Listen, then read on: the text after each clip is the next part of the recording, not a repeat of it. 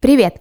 Меня зовут Ксения Родионова, и вы слушаете подкаст «О дне в истории». На календаре двадцать второе ноября. И в этот день, в тысяча восемьсот первом году, родился Владимир Иванович Даль.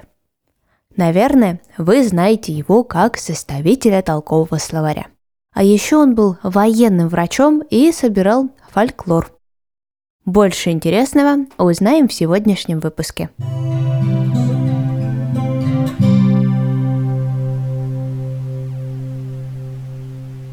Отец Владимира Ивановича – датчанин Иоганн Кристиан Даль.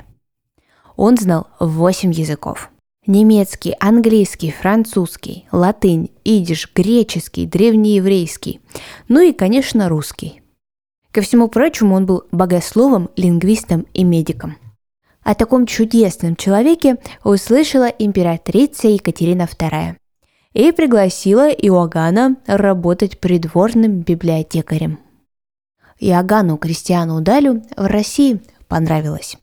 Он решает остаться и становится Иваном Матвеевичем Далем. Новоиспеченный русский подданный часто переезжал. Нужно было дослужиться до высоких должностей, и у него это получилось. Когда Иван Даль был в Петербурге, он встретился с Юлией Христофоровной Фрейтак, влюбился и женился на ней. В семье появляется шестеро детей, один из которых сегодняшний именинник – Владимир Иванович Даль. Как я уже сказала, его отец был образованным человеком, и мать не отставала от него. Юлия Христофоровна знала пять языков. Бабушка занималась литературой, а дед был чиновником. Филология Владимира интересовала с самого детства, но заниматься только ею было не принято. В одиннадцать лет Владимира вместе с его братом Карлом отправляют в Петербургский морской кадетский корпус. По окончанию заведения Владимир Даль служил в Черноморском флоте. И по воспоминаниям современников, любое незнакомое слово Владимир Иванович записывал. Тогда-то и началась работа над толковым словарем. Дело было в тысяча восемьсот девятнадцатом. А выйдет словарь в тысяча восемьсот шестьдесят третьем. То есть полных пятьдесят три года Владимир Иванович работал над словарем. И после выпуска работа не остановилась. До конца своих дней Даль дополнял свои труды. Все это время он работал в одиночку, что, конечно, уникально для такой масштабной работы. Есть в самом словаре немало интересного. Например, некоторые иностранные слова, которые не имели аналогов на русском, Владимир Даль придумывал сам. Да и не обязательно иностранные. Просто в русском языке не было таких слов до Даля. А каких именно, вы можете почитать сегодня в моем телеграм-канале на календаре. Ссылка есть в описании к этому эпизоду. Вернемся к жизни молодого Владимира Ивановича. Во время службы на Черноморском флоте он пишет эпиграмму на любовницу главнокомандующего Черноморским флотом. Все в шоке. Даль подозревается в этом преступлении и несколько месяцев находится в тюрьме.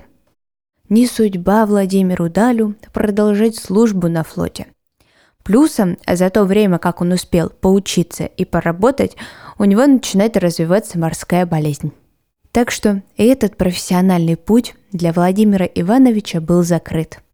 Он поступает на медицинский факультет в Дерптском университете. Там он стал отличным хирургом. Одинаково хорошо умел работать и правой, и левой рукой. А еще завел интересные знакомства. Например, дружил с Николаем Ивановичем Пироговым. Хирург про Даля говорил так. Это был прежде всего человек, что называется, на все руки. За что не брался Даль, все ему удавалось. Первая книга Владимира Ивановича называлась «Русские сказки». И что вы думаете? На издание донесли. Сказали, что книга очень простая и в каких-то моментах даже смеется над властью, за что Даля хотели посадить. но за него заступился его товарищ Василий Жуковский. Издавать произведение все-таки разрешили, но, правда, популярностью оно не пользовалось. Зато с одним из таких изданий Владимир Иванович Даль пришел знакомиться к важному для него человеку, да и не только для него. Александр Сергеевич Пушкин такому подарку очень обрадовался. Первоначально Владимир Иванович Даль публиковался под псевдонимом «Казак Луганский». Сегодняшний выпуск подошел к концу.